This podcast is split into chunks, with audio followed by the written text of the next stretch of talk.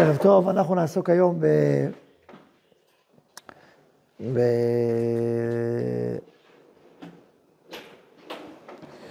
בעולם של השלום בפועל. איך אנחנו, על דרכים וכיוונים, אה, איך להביא שלום. דיברנו עד היום על המעלה של השלום ועל המחלוקת, המחלוקת הנכונה, שהיא סוג של חלוקה. ו... והיום אנחנו בעצם נעסוק ב... ב... אה, בדרכים להביא שלום. זה לא דבר פשוט, זה, זה סוגיות, זה צריך. זה... צריך ללמוד את זה ולהשתדל בזה ולהתנסות בזה אה, ולהעיז בשביל זה. ו...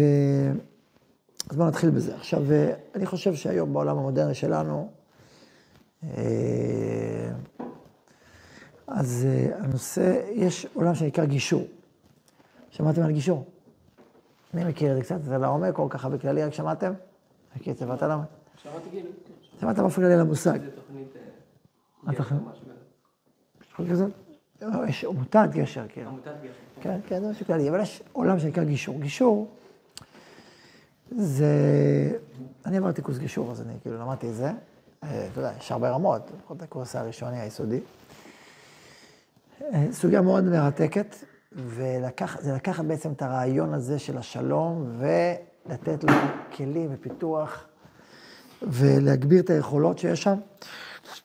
הרבה מהיסודות שם בעצם נמצאים גנוזים בדברי חכמים, ויש גם חידושים מסוימים שהם טובים. אה, אז קודם כל אני אספר לכם קצת על העולם שנקרא גישור, ואחר כך על דרכים מעשיות. אה, יש, מפורסם עולם של בתי דין. בתי דין או בתי משפט. יש סכסוך, חברה רבה עם חברה, הוא אומר ככה, הוא אומר ככה. אתה בא למשפט, מי צודק, מי טועה, ונגמר העניין. זה נקרא שיש מנצח ומפסיד. אחד מנצח בקרוב המשפטי, ואחד מפסיד בקרוב המשפטי. מה? עכשיו, יכול להיות גם סוג של פשרה. פשרה, נניח אתה טוען שהוא חייב לך אלף שקל. הוא טוען שהוא לא חייב לך כלום. פשרה, 500. עכשיו, מה זה 500? אז אחד, כל אחד גם מנצח וגם מפסיד. מנצח את ה-500, ולא מפסיד את ה-500 האחר. זה דרך גם כן, זה דרך מסוימת בשביל אה, למצוא פתרון לוויכוח. זה נקרא פשרה. באופן, בוא נגיד, פשרה פשטנית. במובנים יותר עמוקים, שיש בית דין שעושה פשרה, ו... אז אה, בדרך כלל זה לא כזה פשטני של חצי, זה לראות את כל, כל המכלול. נניח הוא מעסיק, שהעסיק עובד ולא שילם לו פיצויים, אז דברים אחרים הוא כן נתן לו, וזה הוא כן נתן לו, וזה הוא, לא, והוא לא ידע, ולא יכל, לא... אוקיי, אז הפשרה היא שבמקום לשלם את כל הפיצויים, נשלם לו 70 אחוז, 85 אחוז, והעובד מבין שיש פה כך וכך וכך, וכל מיני דברים אחרים. אוקיי, אז זה נראה נכון, זה נקרא פשרה קרובה לדין, לא סתם פשרה בעלמא. כן, אז צריך, בדיוק, אז הם לא מוכנים, אבל אם הם מבינים, אז הפשרה בעומקה, היא באה לשקף המון אלמנטים שהדין לא תמיד משקף אותם. למשל יכולת, יכולת של בן אדם, או מה נעשה עד אז, או כל מיני דברים כאלה ש, שבהלכה היבשה או בדין היבש, זה לא משנה מה התאמצת, לא התאמצת, מה עשית, לא עשית, זה בכלל לא רלוונטי. זה כן או לא. ואילו בעולם של פשרה, אתה משקף עוד ועוד ערכים, או דברים, או מציאות, שעולם של הדין לא שיקף אותם, ולכן הפשרה יש בה גם צד מסוים, שהוא אפילו מתקרב לאמת, יותר אפילו. זה לא סתם איזה שקר מובנה ויסודי של... מה? זה יכול, פשרה עמוקה כן, לכן, לכן להלכה אנחנו כן אפילו נוטים לפשרה, אם מציעים פשרה. כן, בתי משפט. לא, אני חושב שגם להם יש פשרות, אני חושב. לא פשרות, הם לא מתייחסים ל... הוא נתן לך אה. זאת שאלה, אם יש חוק ברור, אז מתייחסים פחות. אם החוק הוא חוק, הם מנסים אולי למתוח מה שהם יכולים. אבל uh, בסוף יש חוק.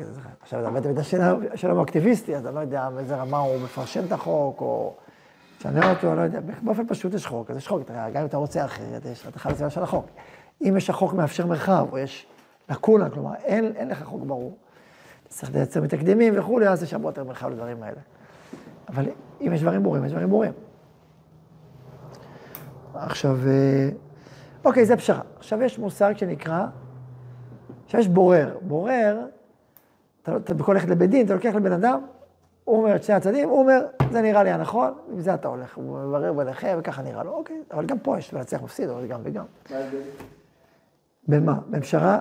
במפס... לא, זה שופט, וזה בורר. בורר זה כאילו, שופט זה שופט מוסמך. היום, היום, אגב, היום בחוק, כל בתי הדין לממונות עובדים מכוח חוק הבוררות. חוק הבוררות, אתה חותם, שהוא, אתה מסמיך את הבן דין להיות בורר, ו- ואז הוא נהיה בורר, ואז, ואז אתה יכול לבוא לבית משפט עם הפסק דין. שבית המשפט עצמו היום, הוא רואה, אם זה בית דין רציני, אז הוא מעריך יותר את הפסקי דין שלו, הוא יכול להתערב, אבל אם אה, זה פסק דין רציני, אז יש חוק הבוררות, אתה חתמת ש... שהוא הבורר שלך, אז הם מאשרים את הפסק. קוראים את הפסקי דין או כאילו? כן, קוראים את הפסק דין, ומאשרים אותו. בחו"ל עושים את זה עם חבר מושבעים, פה בעולם. מה? בחו"ל- בארצות הברית נגיד עושים את זה עם חבר מושבעים. זה רעיון. זה לא בדיוק אותו רעיון, זה רעיון קצת אחר, כי זה לקחת בעצם אנשים כאילו מהשורה, הם כאילו רואים את דעתם, השופט ממליץ, ואז כאילו, השופט ממליץ להם. השופט ממליץ לחבר המושבעים לפי כל הכלים, מה, הוא- מה הוא חושב, אבל הם בסוף קובעים. גם בבורר הוא בסוף קובע. ויש גם מלא התעסקות של ה... פה זה הפוך, הבורר ממליץ למשפט, כאילו. אה, בורר ממליץ, הוא לא פוסק? לא, הוא פוסק, אבל בית המשפט צריך לאשר את זה. אה, בית המשפט צריך לאשר. לאשר. פה, השופט ממליץ לחבר המושבעים, והם קובעים. יש מלא השפעה של הצדדים על המושבעים בסוף. מה זה? יש מלא השפעה של הצדדים המושבעים בכל התהליך של בחירת מושבעים, זה גם... אה. כן, זה מעניין, אני באמת לא מספיק בקיא כמה, מה קורה שם בתוך משפט. אפשר להשפיע, לקבל בכיף את המושבעים שאתה רוצה. אפשר, זה עסק שלם. כן, טוב. מה, זה? עיוות של דין. אתה לא. בוחר מושבעים. אתה לא בוחר, אבל... זה רנדומלי, כאילו, נכון, זה יוצא. השאלה כמה אפשר להשפיע עליהם, כמה אפשר, זה מעניין, בטח יש מערכת חוקים. אה, כל מיני אנשים שאתה משכנע... יש סתם. כל מיני אנשים שאתה לא רוצה שהם יהיו מושבעים, כאילו, כי אתה יודע, כן, בדיוק זה שזה, אתה טריקים. משכנע אותם לא להיות, אתה מאיים עליהם. דרך אדם שלישי, אדם רביעי, כל מיני. יש טריקים, אבל... אה, כן, אוקיי. עכשיו, אה, עכשיו יש דבר נוסף, וזה פה אנחנו מדברים עליו עכשיו, שזה נקרא גישור. גישור זה אה, בעצם אה, דרך שרוצים להגיע ששני הצדדים מרוצים. זה נקרא מנצח מנצח. בשפה הלועזית זה ווין ווין, מה שנקרא, ווין ווין. ווין לוז כאילו מנצח מפסיד, ווין ווין זה מנצח מנצח. להגיע לאיזשהו דרך ששניהם מנצחים. כאילו. בוררות או פשרה זה ווין לוז. זה כאילו, זה ווין לוז ווין לוז, כאילו, כל אחד מנצח ומפסיד. כן, כל אחד מנצח ומפסיד. דין, אחד מנצח, אחד מפסיד. פשרה, פשרה, אחד, שניהם מנצחים ומפסידים ביחד. גישור, הרעיון של גישור, וזה היופי, ולכן זה קשור לעולם של השלום בעיקר, זה רעיון שבעצם אומר, יש לנו שני מנצחים. מה אתם אומרים על זה? אתם בעד שני מנצחים? מה אתה צוחק? למה אתה צוחק? לא, כי זה תלוי איך אתה מסתכל על זה. אה, לא, איך זה יכול להיות? שאלה אחרת, אבל אם זה יכול להיות. כן, יפה, אבל אתה בעד, אבל זה יכול להיות? תלוי בבחירה שלהם. אוקיי. הם בוחרים להיות מנצח, אז גם אם אחד אחרי שיקבל את הפסק דין... אה, בסדר, אז הבחירה שלהם, גם אם אתה מפסיד, אתה מנצח, בסדר. ניצחון הרוח, בסדר. ניצחונות כאלה. הם פושרים, אז זה לא עדיף, אבל אם זה ניצחונות ששתיהם ניצחונות טובים, אז למה לא? כי בסוף אם אם מגיעים נגיד לפשרה עם ה-500-500 נגיד, נו, זה שניהם ניצחו, כי הם עכשיו לא צריכים ללכת לבית משפט ולהביא עורכי דין. בסדר, אבל זה סוג של ניצחון, בסדר. נכון, נכון, זה בדיוק. אז יש פה, אמרנו פשרה, זה מנצח, מפסיד. מנצח, מפסיד. בדין, דין המשפט, אז יש מנצח מצד אחד, ומפסיד מצד שני. בגישור, שזה הרעיון של גישור, יש מנצח וגם השני מנצח. ושאלת המיליון דולר, השאלה הגדולה, איך יכול להיות? הרי אם אני תובע ממך אלף, ואתה אומר אפס, איך יכול להיות שזה מנצח? זה בלתי אפשרי. נכון? הפשט זה בלתי אפשרי, כאילו, מה, מה, מה, מה, מה, מה אפשר להגיד? אז לכן, לכאורה, הרעיון של הגישור באופיו הוא רעיון מופרך. לכן הרבה פעמים אנשים אומרים, מה הולך לגישור? מה בדיוק גישור יעשה? אז בטח התכוונת לפשרה. התכוונת לפשרה? לא רוצה. אני רוצה את הכל, מה זאת אומרת? הוא חייב לי את האלף שקל, למה שאני אפסיד חמש מאות?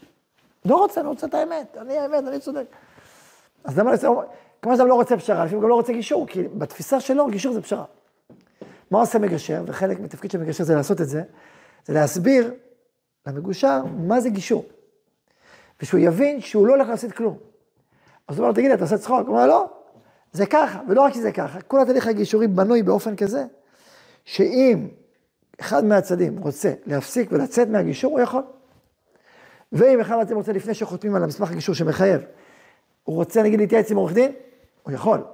הוא רוצה להתייעץ עם מי שהוא רוצה, שיתייעץ ויחזור, אין בעיה. אתה רוצה לצאת, תצא, אתה לא חייב. עד שחותמים. אתה צריך להיות מרוצה, אתה צריך להגיד, מנצח אני, רוצה אני, שמח אני. לא אמרת, אין גישור.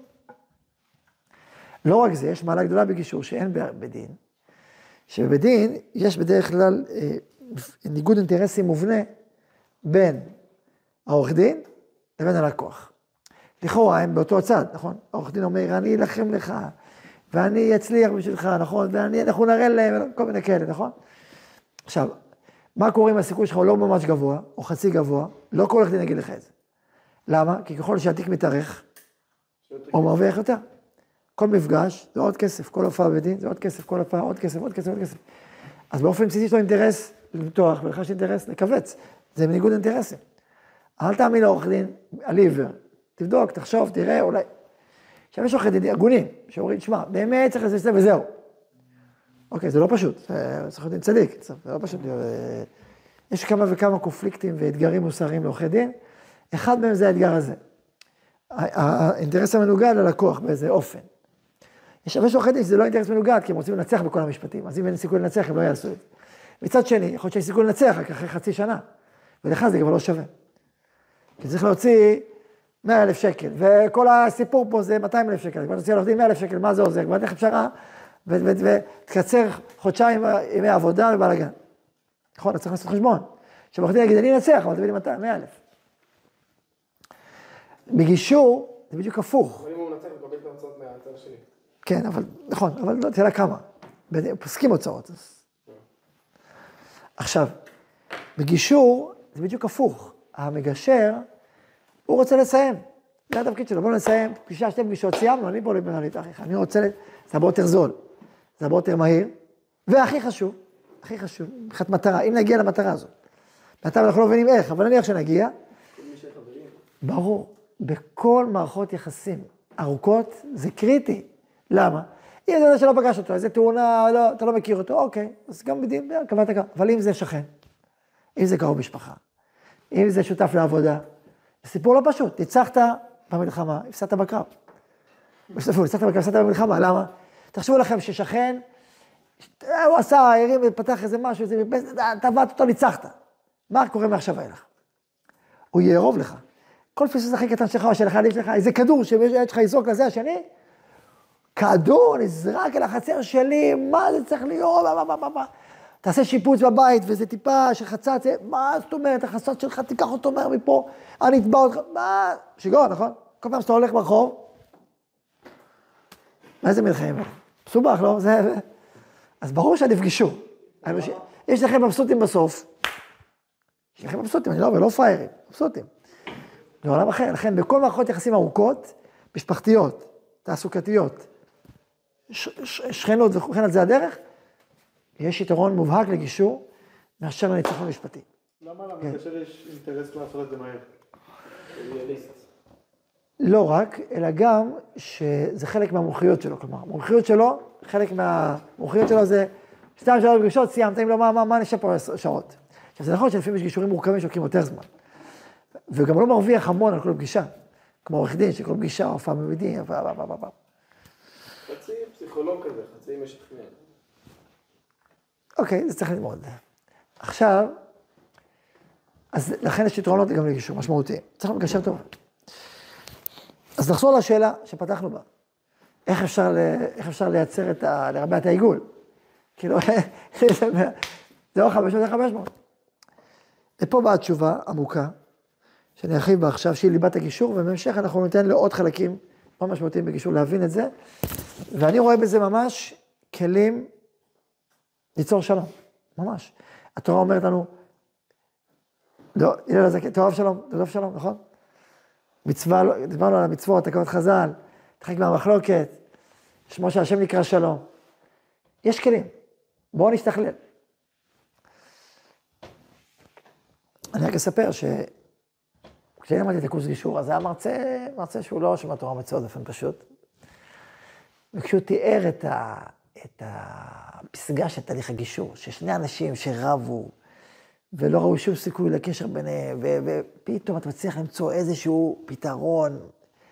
הרגע הזה, אומר אותו מרצה, זה רגע נשגב, זה כמו תפילה. ככה, זה הלשון שלו, אני ככה, אני- תפ- זה כמו תפילה, זה כאילו, אתה מרגיש איך הוא, הניצוץ הקדוש, אני קורא לזה שמו של השם שנקרא שלום. כאילו, הנה השכינה פה שורה עכשיו. מרגישים את זה, נוצר איזה, איזה, איזה, איזה חיבור, איזה משהו, הנה, התחברנו. כי בתוך תוכו אדם רוצה חיבור, ורוצה קשר, במיוחד עם אנשים שקשובים או קשורים. היי, הנה, התחברנו, וגם לא, גם אנשים שאפילו חוגגים, נוצר קשר ביניהם.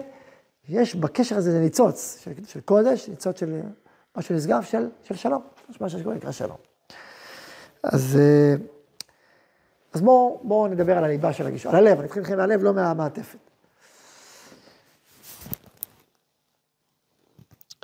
הדבר אולי הכי משמעותי בגישור, זה ההבחנה, זה נקרא לעבור בין שיח של עמדות לשיח של צרכים. בין הדפנות פה.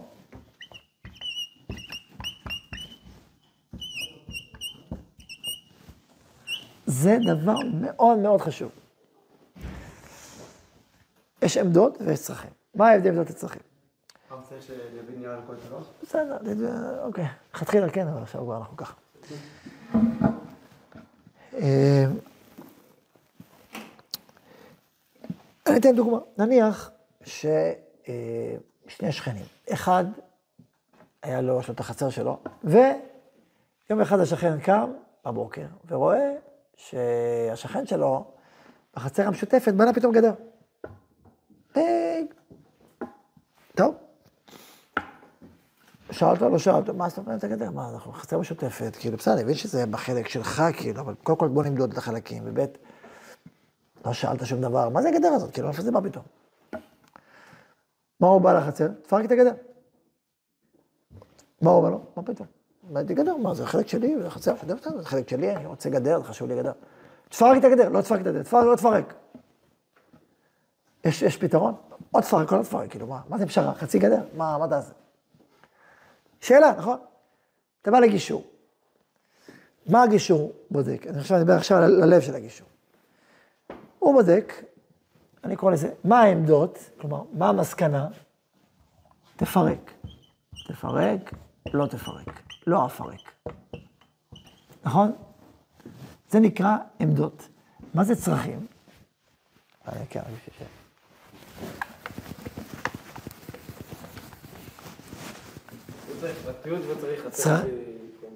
צרכים זה השאלה, מה מביא אותך לעמדה?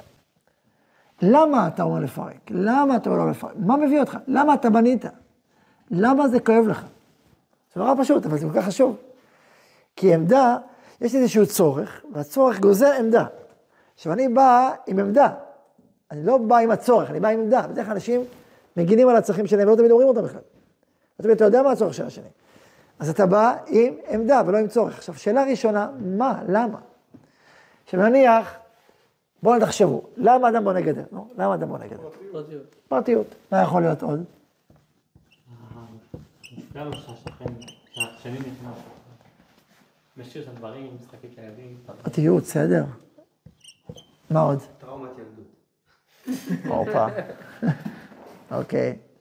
זה כללי, לא, זה לא סיבה, כאילו, מה הסיבה? טראומה זה כאילו... מה עוד יכול להיות? סתם תחשבו. יופי. אסתטיקה, רוצה משהו מהסדר? אוקיי. נגיד, עכשיו, שמישהו אומר, זה, זה מי שבנה, כן? שמישהו אומר תפרק. למה לפרק? כי הוא לא ביקש רשות. בקשת רשות. בטח. מה אם יש רשות יכול להיות שהוא... בטח. מה עוד יכול להיות? זה זה. לא, זה נראה מגעיל. כי מצמצם זה- אופקים. זה סוגר את ה... יופי, סת- נוף. נוף, אוקיי. נוף, אור. מה עוד יכול להיות?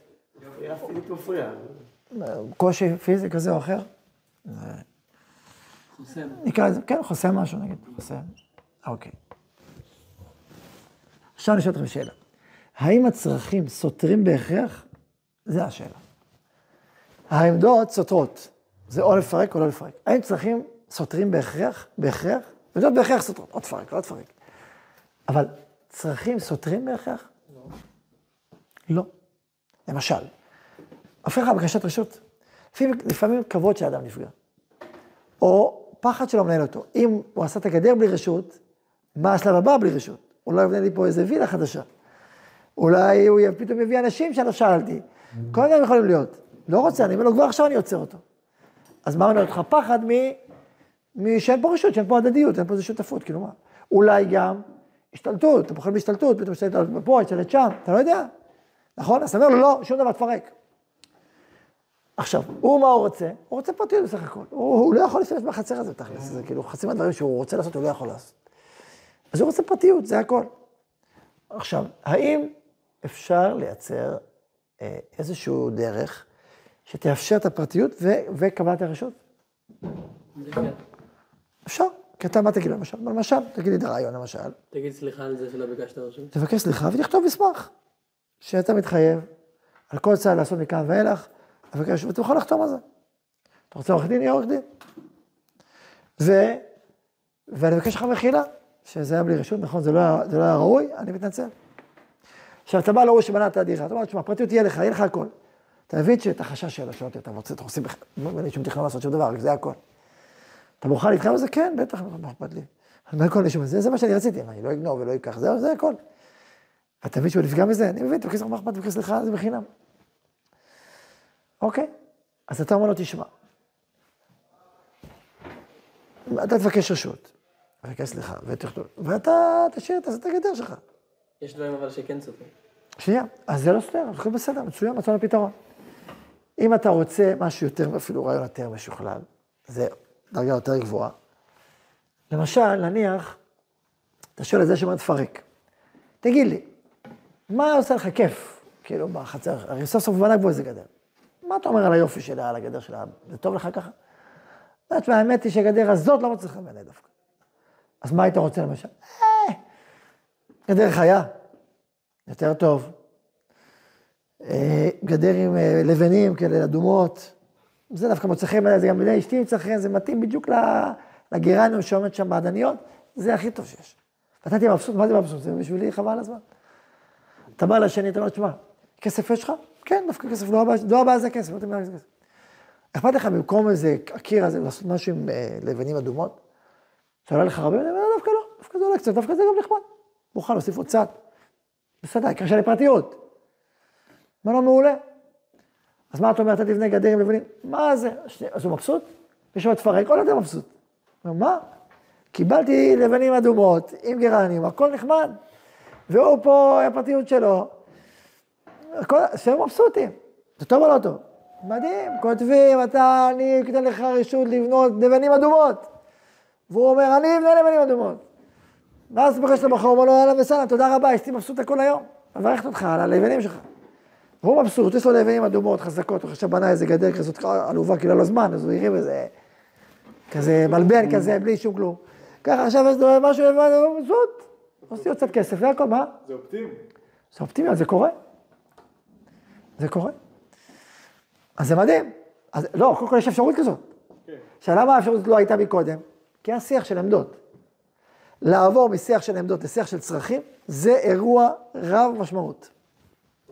לא היחיד, יש פה עוד הרבה חלקים. קודם כל, פותח הרבה אופציות, אבל זה עדיין לא הכל. נכון, זה לא הכל. פותר הכל. זה לא פותח הכל, אבל זה, זה פותח הרבה מאוד מרחבים. קודם כל זה פותח מרחבים במקום מאוד מצומצם וסגור, והרמטי וכן ולא, זה הופך להיות דיאלוג הרבה יותר עשיר ופתוח. סוגריים, זוגיות, קלאסי. ניסע להורים שלך, לא ניסע להורים שלך. נקנה את הדירה הזאת או נקנה את הדירה הזאת. אפשר לצאת משהו מהוויכוחים האלה? רק בלאגן. או כן או לא, מי כופף את הידיים? הניסוי צריך להיות צרכים. אני כבר חודשיים לא אצל ההורים שלי, כל כך אני צריכה, כל כך חשוב לי. תשמעי, אני כבר פה, לא נעים לי מההוא, מה נעשה? אני כבר... אז אולי נעשה ככה, אולי נ- אולי ניסע להורים שלך באמצע השבוע. די, דיאלוג, דיאלוג צרכים, זה דיאלוג. דיאלוג עמדות זה... תעשה או לא תעשה. אין דיון, אין כלום. דיאלוג צרכים, דיאלוג, זה דיאלוג.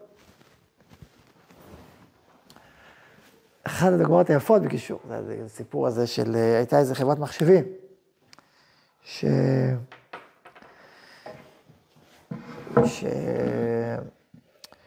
שהתקשרה עם חברת, אה, עם בנק, והייתה צריכה לעשות מחשוב מחדש לכל הבנק. חוזה של שמונה שנים, מיליונים. התחילו, עבדו שנה, נוצרו בעיות, נוצר שאלה של תקורה. חברת מחשבים הגישה בחשבון, עוד 200 אלף שקל תקורה. מה זה תקורה? הוצאות בלתי צפויות לכל מיני ציודים וזה. בא הבנק, רגע, זה, אני, אני שמתי להוציא מיליון לשנה, לא עוד 200 אלף. עכשיו יש תקורה. אז מה קורה? לא, לא כתבת על התקורה, אבל ככה זה מקובל בשוק, שיש תקורה. מה, כן, כן, ביררו, באמת לפעמים זה מקובל. אי אפשר להוכיח באופן חד, חד משמעי. מה לעשות? עכשיו יש עוד חוזה שמונה שנים, רוצה לפרק את החוזה הזה. הם דווקא מרוצים מהעבודה שלהם במכשור. הם מרוצים מהעסק שלהם בבנק, אבל יש שאלה של תקורה. 200 אלף שקל זה לא, זה לא שתי שקלים, מה עושים? בעיה? או כן או לא, יפרקו את החוזה, מה עושים? אז מה ההצעה הגישורית? לא לפרק. כן, פרק לא פרק. מה ההצעה הגישורית? ההצעה הגאונית. אומרים בואו תראו, אתה לך בנק מעולה, אתה מחשבים מעולה. בואו תקימו חברת בת, שמורכבת מהידע של הבנק ומהידע של המחזור והמחשבים, שהכסף להתנאה שלה זה ה-200 אלף, ותחלקו ברווחים. אמרו מדהים, בואו נלך על זה. הקימו את החברה. ההמשך מספר שאו הבנק או המחשבים נסגרה, אבל החברה השנייה המשיכה. המשיכה ו... אז זה רעיון מדהים, נכון? סיפרתי את זה פעם לאבא.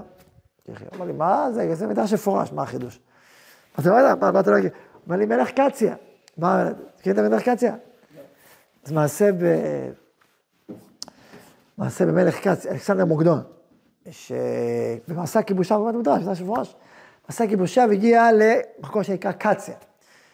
זה מקום מיוחד שהוא שמע שהמלך שם שופט בחוכמה רבה ובמשהו שאין אין כמוהו.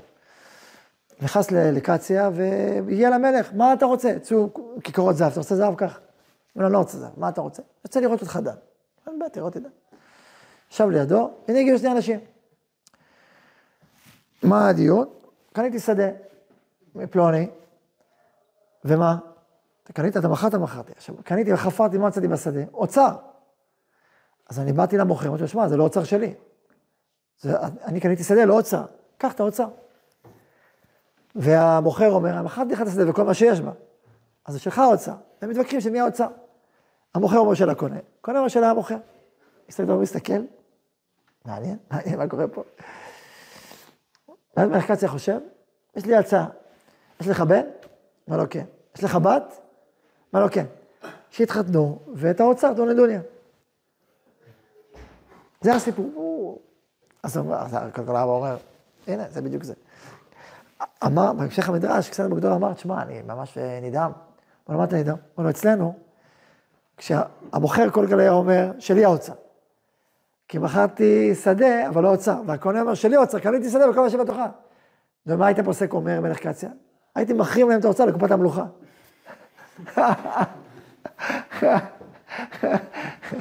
זה לא שלך ולא שלך, זה של הממשלה. אז אמר מלך קציה אלכסנדר מגדון, תגיד לי, יורדים אצלכם אה, גשמים בבוקר? מה לא כן? מה לא נושב אצלכם רוח? מה לא כן? ויש השמש זורחת? כן, מה אתה רוצה? תגיד, יש לכם בהמות? מה לא כן? אומר, אה, עכשיו הבנתי למה השמש זורחת והגשם יורד.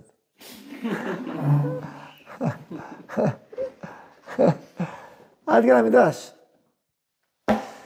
אבל כמובן שהרעיון פה זה בדיוק הרעיון, ליצור איזה משהו משותף, יצירה משותפת שהסכום שהוא, שהוא בוויכוח יגיע ליצירה, להוויה המשותפת. אגב, בהקשר של בן ובת, ההורים מן הסתם ימותו אחרי 120 שנה והם ימשיכו לחיות, אז גם זה מה שקרה עם החברה, החברה היא מתה והחברה היא כבר המשיכה לחיות. אז זה מעניין. על כל פנים, קחו את הרעיון הזה, זה רעיון מדהים. אתה בעצם לקחת סכסוך בלתי פתור, שמפרק חוזה של שמונה שנים, ואין לך מה לעשות איתו, ויצרת ווין ווין ענק, איזה מנצ... שני מבסוטים, הכי מבסוטים שבעולם. אפשרי? אפשרי. אז לשאלה הגדולה, האם זה בלתי אפשרי? התשובה היא אפשרי גם אפשרי. אבל צריך לפתוח את העולם, לפתוח את החשיבה, וגם להיות יצירתי. מה שאמרתי לכם זה יצירתיות. זה לא, זה נקרא בעולם הגישורי הרחבת העוגה. זאת אומרת, מה זה, יש כמה אפשרויות יש. אפשרות אחת, אפשרות שנייה, אולי יש עוד אפשרות, אפשרות שלישית, רביעית, חמישית. בדרך כלל זה גם תלוי במשאבים של כל אחד. מה אתה יש לך שאתה יכול לתת? אתה יש לך מפעל לבנים, בסיפור הקודם. אז אתה יכול לתת בחינם לבנים, אתה מה יש לך? יש לי, אני, כן, יש לי, בדיוק, יש לי, אה, אה, אה, מה שמו, שקיות זבל לשדות. מעולה, אתה תתן את הזבל, הוא ייתן את ה- את הלבנים. כלומר, כשאתה עוסק בעולם של צרכים, אז אתה יכול לעסוק בהמון המון דבר- דברים שיש למישהו יש יתרונות, ולשני יש יתרונות שלו, ולמצוא איזשהו שילוב בין האיכויות והמשאבים שיש לך לך וחך, ואז ליצור ביחד איזשהו סיפור או יצירה שהיא תביא שמחה לשני הצדדים, וניצחון לשני הצדדים. זה הרעיון, שזה רעיון מדהים, תחשבו, מי שפתח את הדרך הזאת. וואו, זה- ויש שם ממש מסלולים שלמים, כן. עכשיו, מה לעשות שלפעמים כל סל האפשרויות הוא סל מצומצם. אז חלק מהאומנות של המגשר והאיכות שבו, זה, וסייעתא דשמיא כמובן, זה היצירתיות. זה נקרא הרחבת העוגה. בואו נחשוב על עוד אפשרויות, בואו נחשוב על עוד רעיונות. מחוץ לקופסה, מחוץ לרעיונות הקלאסיים. מה יש לך, מה יש לך להורים שלך, מה יש לכם במרחב מסביב, ממה בדיוק העשוי, מה היית רוצה בחיים שלך בתוך כל ההקשר הזה, מה היית רוצה, איזה חלום היה לך טוב, מה החלום שלך, מה החלום שלך, מה היית רוצה עוד? עשר דברים לעשות, מה היית רוצה לעשות. כל מיני רעיונות. עכשיו, ככל שהמגושרים הם אנשים פתוחים והמגשר מצליח לתת בהם את האמון בתהליך, אז הם הרבה יותר פתוחים ומאפשרים הרבה יותר דברים. ככל שהמגושרים סגורים יותר וחשדנים יותר, אז ממילא הכל נהיה מאוד מאוד דל ופחות בעל פוטנציאל צמיחה ופתרון. כן, ככה זה, ככה זה. אז לכן, ממילא זה גם תלוי באמון, ביכולת, ביצירתיות, יש פה הרבה חלקים. אבל החלק הזה זה נקרא, של היצירות בחברת זה נקרא הרחבת העוגה, כאילו, עוגת האפשרויות, כאילו. בואו נרחיב לעוד רעיונות, לעוד אפשרויות. אתן לכם עוד דוגמא, עוד סיפור. היה, היה בית ספר ניסויי. של משרד החינוך, מה זאת אומרת, יש תוכנית לימודים ניסויית שהיא לא קיימת בספר אחרים, בודקים את זה בבית ספר מסוים, באיזשהו תחום אולי אה, רובוטיקה או חלל, כל מיני תחומים כאלה שהם חדשניים, ושמשרד החינוך נותן להם אה, אישור למסלול בגרות, לאכול את זה. טוב, אז הכל חדש, אין, אין אה, תוכנית לימודים כתובה, אתה צריך לייצר תוכנית לימודים במבחנים, צריך לייצר מבחנים, צריך לייצר את הבגרות, הכל, הכל צריך לייצר. היה אירוע כזה, סיפור שהיה, והנה, רצו להגיש לבגרות, באה המורה, יצרה מבחן פעם ראשונה, זה היה הרבה מאוד זמן, להשקיע, מבחן בגרות, ליצור אותו וזה, והגיש את המבחן. אממה, שתי תלמידים לא יכלו לגשת, היו הנושאים. ולא ניגשו למבחן, באו ואמרו, אנחנו רוצים בגרות, היינו נוסעים. אמרה להם מורה, אבל בסדר, אני לא יכול לעשות עוד מבחן. היא בכלל צריכה לטוס עוד יומיים, וגם אין לה כוח ורצון לשבת עוד, לא יודע, יומיים, חמישה ימים, ליצור מבחן חדש, בשביל שלא הייתם, לא הייתם מה לעשות. הם אומרים, מה לעשות, אין לנו בגרות. אין, אין, אין בגרות כזאת בארץ, אין, אין מה לעשות, אז אנחנו נפסיק את הבגרות, עברנו ארבע שנים, מה נעשה? טוב, מה אני אעשה לכם? מה עושים? נכון, לכאורה? או מבחן, או מבחן, מה? בואי בואי, תקבלו בגרות בלי מבחן. משרד החינוך, אין דבר כזה בגרות בלי מבחן. עשית שאלות, וזהו. בואו לגישור, עשו פתרון. מה הפתרון? יצירתי. אני כבר התחלתי להגיד, פרויקט עבודה. תעשו היום, זה כבר מקובל יותר, תעשו איזה פרויקט. תעשו כאן. פתרון שהם מצאו, שהם יכתבו לשנה הבאה? שהם יכתבו מבחן. עכשיו ששם הסיפור היה עוד לפני שהמבחן בפועל הוגש. שאחד, או שאחד יכתוב מבחן, ולא, מה שהיה זה ככה, זה שהם יכתבו במבחן והיא תבדוק. את מה היא תבדוק את המבחן? עכשיו היא אומרת, לבדוק את מה זה המבחן, אתם תעשו את הכל. עכשיו, אם, עכשיו, שם האירוע היה, לעשות מבחן, הרי היא צריכה חמישה ימים לעשות מבחן, כי לעשות מבחן טוב, אבל צריך להשקיע המון. אז אם אתם יכולים לעשות מבחן, אז אתם יכולים לעבור בגרות. כאילו, מבחינתי זה הניסיון. אני חושב שאולי חסר לי משהו בסיפור, יכול להיות שהם יצאו את המבחן ואחרים עשו אותו. משהו כזה, והיא רק בדקה. נראה גם קצת שאלות גם אני יכול. להמציא שאלות, לא, אתה לא יכול להמציא שאלות. להמציא שאלות איכותיות, אתה חייב להבין, אחרת מה, אין שום שאלה. שאלות של רמה של בגרות, אתה חייב לייצר שאלת עומק, ש... שאלה רצינית, שמזמינה תשובה רצינית. אז עצם זה שהחלטתם ליצור שאלה ברמה גבוהה, זה מעיד על ידע עמוק. וזה מעיד על יכולת שלכם ל- לעבור בגרות, אז זה היה הפתרון מהסוג הזה. הם באו ב- לגישור בשביל זה? כאילו? כן. כן, שמע, זה ארבע שנים, מה עושים? כאילו, לא, מאוד נחמדה שהיא זרמה איתם. כן, יפה, אבל זה הרעיון, כי מה קל לה? קל לי עכשיו לעבור, לעבור עכשיו אני יכולה, אבל לכתוב, זה לא. אז אתה בדיוק מוצא בדיוק את הפואנטה, אז בוא נחפש רעיון, שמצד אחד מבטא את הידע, ומצד שני הוא דורש ממך לכתוב מבחן. מה הפתרון? יכול להיות כמה פתרון, יכול להיות גם פרויקט עבודה, זה גם פתרון. יכול להיות שפתרון זה לכתוב מבחן בעצמך, יכול להיות כל מיני פתרונות. או תכתוב מבחן ותחסוך את המבחן האחר, לא משנה. אז זה הרעיון, כאילו, מה היא צריכה מהם? לראות שהם יודעים, היא לא צריכה את המבחן, המבחן הוא כלי, המבחן הוא בהקשר הזה הוא, הוא עמדה. הצורך, שאני רוצה לראות שאתם יודעים. מה, מה, מה הצורך שלה? לא לשבת עכשיו שעות לכתוב מבחן. אבל לעבור יותר קל לי, יש לי שעה, אני עוברת על הכל. אז, אז אין פה באמת סתירה. אז ברגע שמצאת דרך לבטא ידע, שלא דורש ממנה ליצור את כל הידע הזה, את המבחן, פתרת את הבעיה. זה הרעיון. זה דרך, זה מסלול. אז זהו, זה מה שלמדנו היום, דרך יסודית, משמעותית מאוד, בהרבה מאוד עולמות אגב, בעולמות של תעסוקה, צריך עוד, נמשיך לדבר על זה עוד קצת, איך להגיע לשלום בפועל במציאות, ולא רק אה, משפטים ודינים וריבים. כמו אומרת, רצה למזמן דינא. רמב"ם, זוכרים, במבט ראשונה שעבר למדנו, הוא עושה מזמן דינא, אני לא רוצה עכשיו את הדינים האלה, בואו נמצא פתרון. ויש דרכים, יש הרבה דרכים. ברוך ה' לעולם, אמן ואמן.